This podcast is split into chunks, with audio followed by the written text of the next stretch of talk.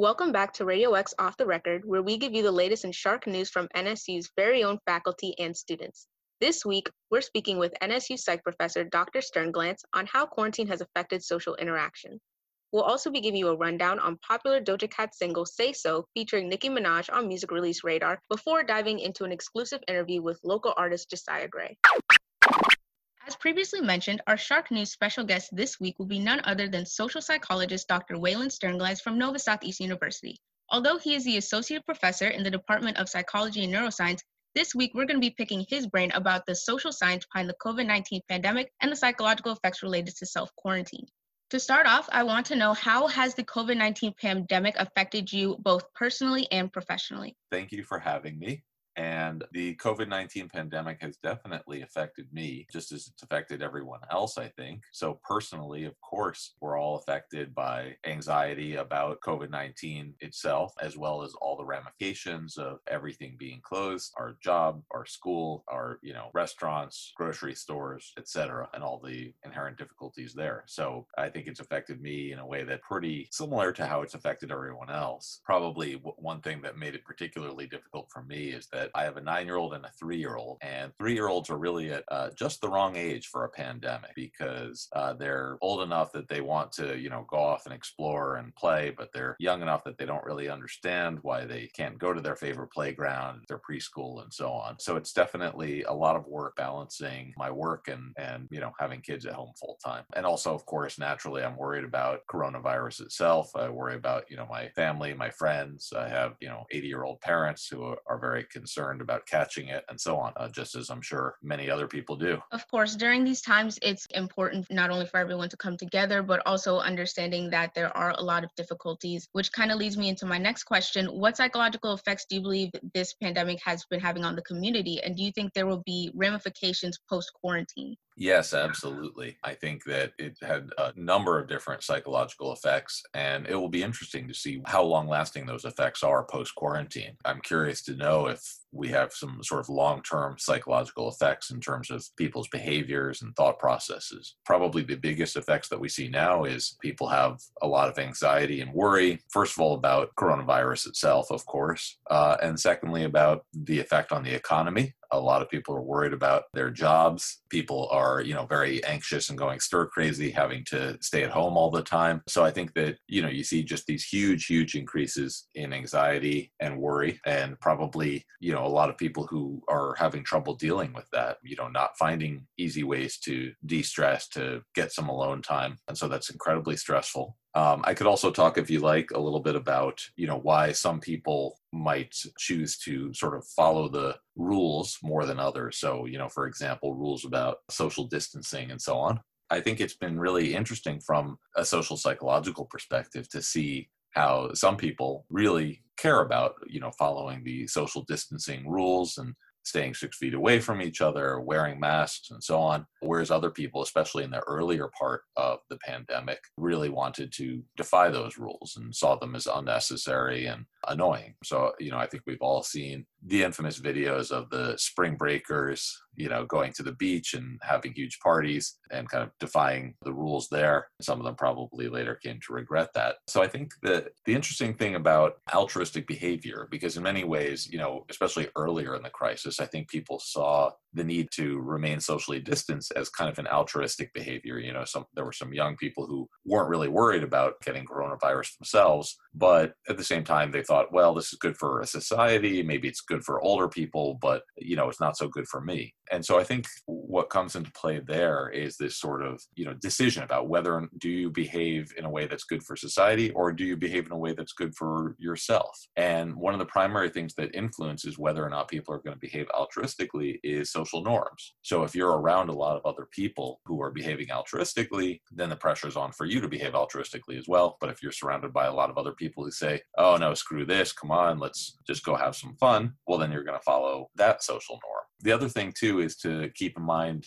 research on how fear will affect persuasive messages. So, you know, if you're trying to persuade people to do something, whether it's stay socially distanced or don't smoke because it can cause cancer, whatever it is, whatever sort of positive message you're trying to persuade people, it's tricky because you need to make people a little bit afraid sense that you need to convince them that you know what they're doing could be bad for their health or bad for society as a, as a whole however if you make people too afraid then they sort of shut down and and and just don't want to hear the message and just ignore it so that's why for example a lot of anti-smoking messages don't work very well because if you just sort of show people pictures of you know horribly blackened lungs uh, from lung cancer and that kind of thing a lot of the times people will just be like oh, that's disgusting, and just want to shut it off. But they won't really want to think that it applies to them. It's just too scary. So if you're going to try to convince people to change their behavior in a way that's that's difficult or inconvenient for them, you have to make people a little bit afraid of the consequences, but you also have to provide a very clear and manageable way to reduce that fear. So you can't just say, for example, don't smoke. You have to sort of provide some information about, well, here's how you can quit smoking and, you know, here's something that can help you with this. Likewise, you know, with social distancing, it helps if you can kind of persuade people, okay, here's, you know, some alternatives. You can talk to people online. Here's ways that you can maintain some of the, your general quality of life. If you freak people out, but don't provide a clear way to to get them to do what you want them to do then they're probably going to ignore the persuasive message so anyway that's just a little bit about the social psychology of why people will or will not behave altruistically I find that incredibly interesting, especially seeing it from a more social psych perspective. And not only are you a social psychologist, but you're also a professor. So, what do you believe has been the biggest stressor college educators have faced since the pandemic has began? So, in addition to the, you know, kind of stresses that everyone else has, I think, you know, worrying about one's family, worrying about all the changes in one's life, some stressors that are specific to college educators are worrying about how are we going to teach our classes? How are we going to maintain good educational practices? And a lot of us are worried also about our students. You know, some of us have had students who have very difficult family situations. Maybe someone is sick in their family, or, you know, they're having economic difficulties because of the economic slowdown due to all this, and so on. So I think a lot of us have been worried about our students and worried about how we can properly educate our students. I know a lot of us in my department, a lot of the professors have kind of, uh, you know, griped over email and over Zoom about all the different difficulties of learning to teach online, especially those people who don't normally teach online classes, you know, difficulties of using Zoom and so on. Another aspect that we found difficult is a lot of students don't realize this, but teaching is just one part of our job. The other part of our job, probably an equally large part of our job, is conducting research. So for many of us, our research labs have essentially been shut down. Those of us who are doing research with human participants, obviously we can't have people coming into the lab to participate in our studies anymore. We have difficulty even getting into the office to do data analysis and so on. You know, basically, I think we're worried about our teaching practices, we're worried about our students, and we're worried about a, a complete halt almost to our research, in addition to all the other worries that I think the rest of us have as well. This semester has definitely been a learning curve for both students as well as professors. And on the topic of colleges, there are many universities and businesses that are steadily reopening as a part of phase one.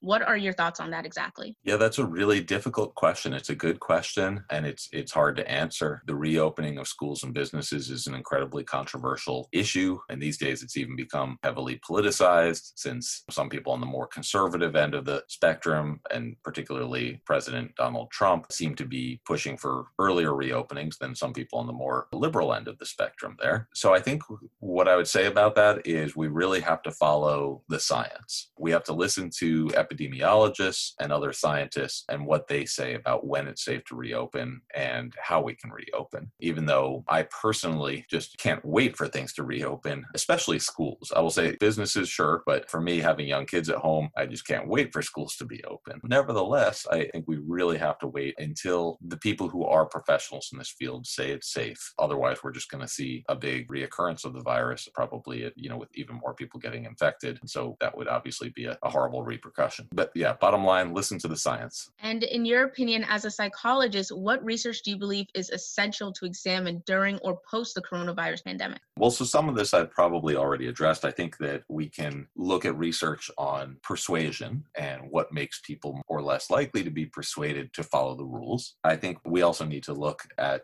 ways of improving the lives, especially because I don't think that the coronavirus affects everyone equally. People who, in many ways, were in the worst situation before the coronavirus hit, probably they've been hit even harder because these are people who can't afford help with childcare, who might have, for example, people who have children with special needs, people who just don't have the economic means to deal with all this, people who've lost their jobs. Those people are sort of being hit doubly hard. They're having to worry about all those things, and then they're also having to deal with all the stuff that the rest of us have to deal with, you know, having to do work and childcare or having to, you know, everything closed and not being able to get anything done. So I think because of that, there's probably an incredible amount of anxiety just sort of general life difficulties that a lot of people are suffering from. So I think that it's absolutely important that we reach those people and give them the help that they need. And I think that that's probably incredibly difficult to organize, especially during a pandemic when we can't reach people in person. So it's important, I think, to find the best practices for doing that. I think that's a great point that you brought up. And in that case, do you suppose that social interactions with others will decrease post quarantine, or do you believe they will drastically increase?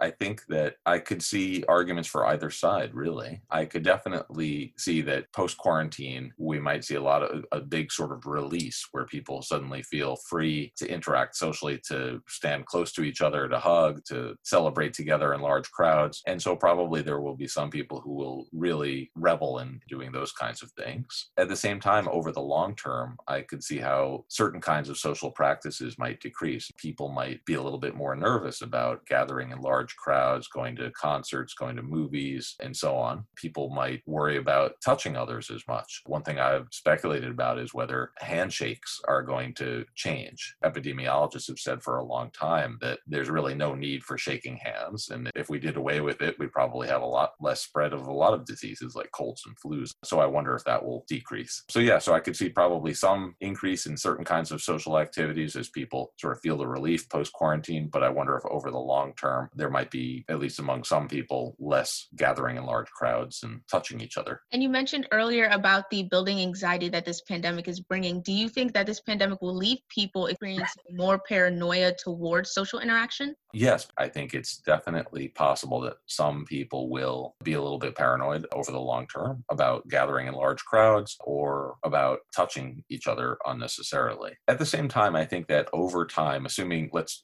I'm talking long term now, so after we found a vaccine, I think that people will become gradually less and less concerned about this and less paranoid, I guess. So, you know, the biggest event in my life that would be somewhat similar to this in scope was 9 11. So, you know, I was in grad grad school, I was in, you know, not much older than the college students at Nova. I was in my early 20s when 9 11 occurred. And I saw how, in the months and years shortly afterwards, people were very paranoid and very worried about terrorist attacks. But, you know, gradually that worry kind of dissipates over time as it becomes, you know, more and more part of history and less and less part of the present. So I imagine we'll see something kind of similar where over time, paranoia toward social interaction will probably dissipate. And how do you suspect the Stay at Home Act and self quarantine has affected interpersonal communication? I think because people are stuck at home, it probably exacerbates any effects of things that are going on within the home. So if people were stuck in, you know, sort of bad relationships before, then those relationships might really be in trouble now that they're having to be at home with each other all the time. And at the same time, I think it's probably made it so that, you know, people, many people become lonely as they can't uh, go out and interact with the community in the way that they normally would. And so, probably one of the best things that people can do is stay in touch with each other. You know, in general, there's a lot of research showing that social interaction is essential for combating uh, depression and anxiety. You know, just sort of getting together with friends is really a good thing. And even though people can't do that physically, luckily we have the electronic means to simulate it, you know, through Zoom and other similar venues. So I think that probably there are some people who are experiencing loneliness and anxiety and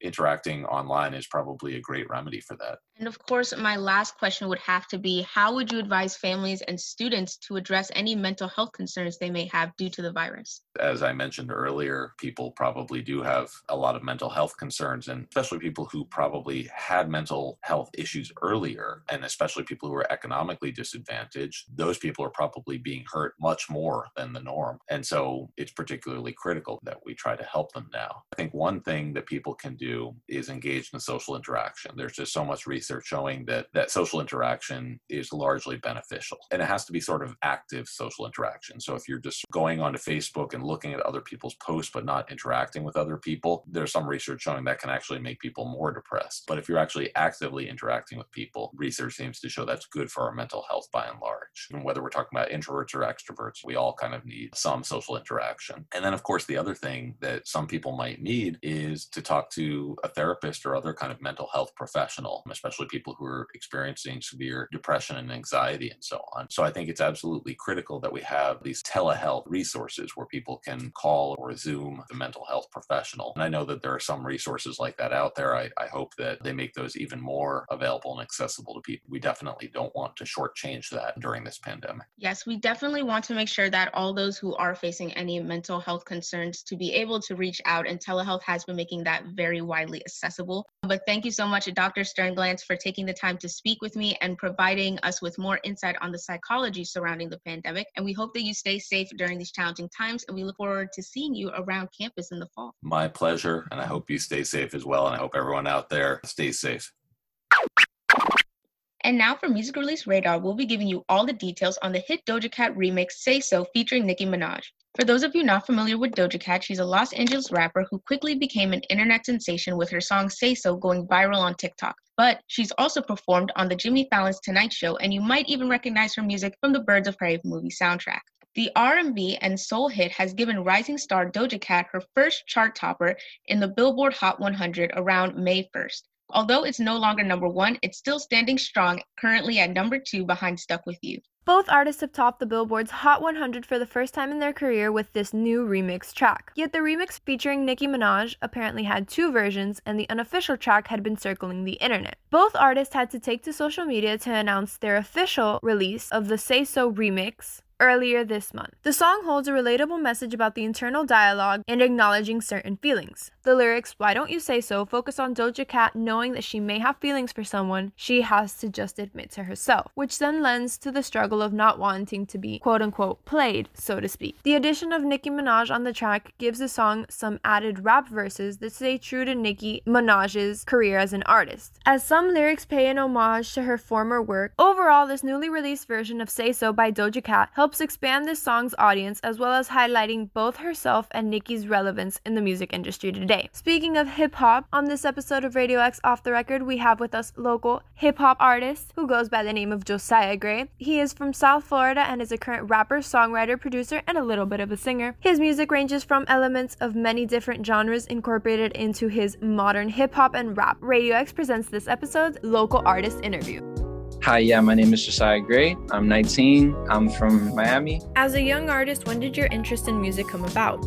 My interest for music came about when I was like 12 and yeah, like around my middle school years is when I started. Beca- I started off as a DJ. Then I got into production, and then after that, slowly, then I started like catching on into the rapping, and I just decided to do all of it. From being a DJ to then later getting into rap, when did you realize that this love of music could be turned into a career? Well, when it really hit me that I wanted to like pursue it as a career was when I start when I started like getting into rapping, when I started doing my own lyrics and stuff. That's when it really hit me that this is what I wanted to do because I felt like I had potential to actually grow into a bigger artist. Speaking of growing as an artist, you've recently released a track called Keep Going in collaboration with True K. How did this collaboration come about? Well, the collaboration came about when I made the beat, I was looking through a couple samples, and then I was I always wanted to make like something like inspirational, and it just it, it came to me. It felt like it was like the right beat to go with, so I just took off from there, and then I sent him the track. It, I, we went off the vibe. Like first, it was just gonna be me on the song, but uh, I went to the studio with True K, and then he was like, "Hey, you should do the hook like this," and I thought I was like, "Oh, why don't I just add him onto the song too?" So he told me a different way to make the hook and stuff, and we just went from it with the from there. Considering the fact that you sent him the beat and and worked together on the song, did you guys happen to know each other before the collaboration? Or was it that music brought you guys together? Well, the funny part was that we went to the same high school, but we really didn't talk much till like after I graduated. So I guess you can say music was like the main factor in that. That goes to show the importance of connections and just everyone that you meet throughout your life, basically. As far as the song, where would you say the concept for this song came from? Well, the concept changed like around three times because uh, I had different ideas for the song. Like at first, the song was supposed to just be about like reminiscing about your old days, your memories and stuff, you know, growing up. But then we were getting close to like this whole pandemic just starting and everything, and it just hit me that like, oh, we should do something for the people. So I just kind of drifted my attention towards that and changed the concept of the song and it just stuck because it sounded better than the first take and then I had to switch up the lyrics a little bit a couple times but on that last take which was keep going that's how it came about with uh, just having to push a motivational message for what's going on right now. Since you took the time to mention the virus, how are you currently dealing with the virus and then also the production of your music since things are kind of now distanced to keep the virus from spreading? Well, the virus has affected a lot to be honest because well, I was I was working to support my music. So that kind of got put on hold at the moment. I haven't been able to really go to the studio, but I did finish my album, which should be coming out, I hope, this year if everything gets on track. So uh, I just need my engineer to work on it and stuff. But yeah, right now, due to the, the pandemic, everything has been put like not on hold, but it's been slowed down a lot. I guess I'm not the only one who's affected by that. Sadly, that does happen to be the case for many people nowadays. And you mentioned for you as an artist in particular, it has affected certain aspects. Would that affect in a way the release of your music or anything like that? What can our listeners expect to still hear from you? Well, right now I have my single out, keep going on all platforms. Is if you have Spotify, Apple Music, Amazon Music, anything of that, I'm, I'm on everywhere. Just look me up, Josiah Gray. But I do have an album coming out, which hopefully it comes out this year because everything with the pandemic happening has slowed things down a bit. But I do have uh, my album, my debut album coming out called The Blessing Money Can't Buy, which if everything goes right, should be coming out in September. So that's what I'm shooting for. Since you brought up the album, what would you say was the purpose behind your first album? Been dropping little songs here and there, but I haven't really introduced myself. So it's just like this album's gonna be really everybody getting to know me, who I am as a person. It's just like my introduction to the whole to the whole industry and stuff like that. So that's what you're really gonna find in that album. Just myself, who I am, everything that I've gone through so far, and what I probably have to come. See, this is my first year actually coming out into into actually releasing music for real, for real. So basically, I don't know. I just have a have a lot to offer to the game, and it's um, not specifically a new sound, but an evolving sound that I'm pretty sure that it's gonna it's gonna it's gonna do a little impact in the game. So that's all I have to say. I have something I guess new to bring to the table. So that's really what I'm going for in that in that album. You mentioned having an evolving sound. What would you, as an artist, define to be an evolving sound? It's basically evolving because I'm I'm really what you're gonna notice a lot of my sounds. I'm really big on uh, combining genres. So um, well, another genre that I like to mess with a lot that I didn't mention with is uh, rock. So I have I have a rock song on my album, which is the ending song. But it isn't much as like that new rock that you expect, like that '90s Linkin Park vibe. I'm really into like old school '70s, like psychedelic rock. So it's just like I'm trying to bring back that sound with a twist. So that's expect a lot of like retro sounds, but you know, modernized to our to what we're doing now. So just just have a whole bunch of ideas that I've put together. That's pretty interesting how you're able to incorporate that rock into the modern hip hop that you are predominantly known for. It's cool how you can mix these genres together. Um, aside from that, is there any advice that you'd like to give to incoming artists or aspiring artists on how to go about becoming one? What I advise a whole bunch of new upcoming artists to do is really try to do everything on your own. Don't really rely on a lot of people to like to engineer you or make your own like beats and production because knowing to do a lot nowadays is really helpful and it like I kind of had to learn that the hard way. That's why I produce my own beats. Well, I mainly produce my own beats because if I have an idea in my head, I really I want to be able to bring it onto the table rather than me having to uh, try to explain something to someone and I don't even know if they're gonna understand me correctly. So that's why at least I myself produce. But I really recommend it for a lot of other artists to be a lot of hands-on with their music because if you're depending on somebody else to do like what you want to do, it's at the end of the day you're, you're gonna be stuck depending on them, and that's not something you really want, you know. So you know, uh, learn a lot before you decide to go ahead and take a deal, your sign a contract, learn, and just be smart about your choices. Don't do things like just impulsively. That's all. Of, that's the basic, the basic of it all. Be self-dependent. Don't depend a lot on other people. That's actually some great advice, Josiah. Thank you so much for taking the time to let us interview you. If you'd like to leave our listeners with any last words or maybe some information on where they could find your music. Well, my name is Josiah Gray. I have an album coming out this year. Can't really say the date yet because that's not confirmed, but be on the lookout. My single Keep Going is out on all platforms right now YouTube, Spotify, Apple Music, anything you want. So, yeah, thank you. Once again, thank you so much, Josiah, for joining us. Now for DJ Frank to give us this week's top artist. Hello, everybody. This is DJ Frank. We would like to give a special thanks to Cosign, True Panther, and EQT Records for sending us Jonah Mutono's latest album, Gurg. The album includes tracks like The Low, which has a DJ Mac feel with a beat that DJ Twi'lek would approve. Be sure to check out this track along with his single 1949 on Radio X's Spotify account at NSU Radio X and our Discover Weekly playlist. Unfortunately, that's it for this week, but tune back in next Friday for another exciting episode of Radio X Off the Record podcast, where we delve into the mind of clinical psychologist Dr. Burns. And you won't want to miss our personal interview with local NSU student, R&B artist Damaris Augustine. As always, follow us on social media at NSU Radio X on Facebook, Twitter, Instagram, and Spotify to put a face to all the names we've mentioned, as well as Radio X's weekly updates.